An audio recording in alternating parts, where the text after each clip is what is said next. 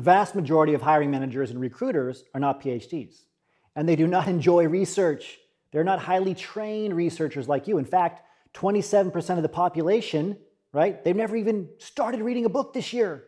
Look at some of these statistics, it's crazy. Do you really believe that the hiring managers and recruiters whose attention you are desperately seeking are joyously reading through hundreds of resumes and doing intensive research in the hopes of finding wonderful you? Negative. Instead, they are skimming resumes for five to seven seconds, and that's according to peer reviewed eye tracking studies, and they're in a hurry. They want to hire someone who is right at their fingertips, or better yet, someone who is delivered to them on a silver platter by an employee referral, right? If you have never viewed the other LinkedIn, LinkedIn Recruiter, which is the LinkedIn that large companies use to find and screen talent, you will see that LinkedIn Recruiter, right, their interface is focused on just three major search fields job title, locations, and skills. That's it.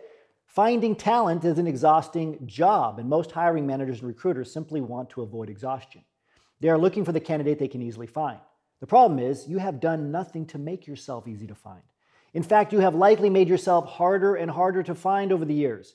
You've stuffed your LinkedIn profile full of academic titles like graduate research assistant, teaching assistant, postdoctoral fellow, adjunct professor, faculty, lecturer, dean, whatever.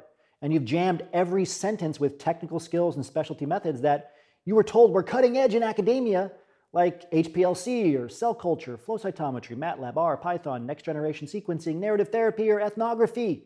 As a result, you're invisible. And this is your biggest challenge. I recently spoke to two top tier recruitment firms, and they both said the same thing. The companies they represent can't hire enough PhDs. They want PhDs for their top positions, but they can't seem to find them.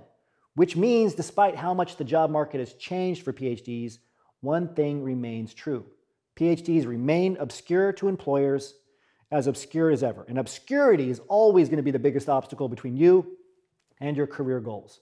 And the only way to overcome this problem is by changing the way you communicate and putting yourself out there to employers again and again, despite any rejections you might have. This takes us to the end of today's transition report. As always, remember your value as a PhD and start thinking and acting like a successful industry professional.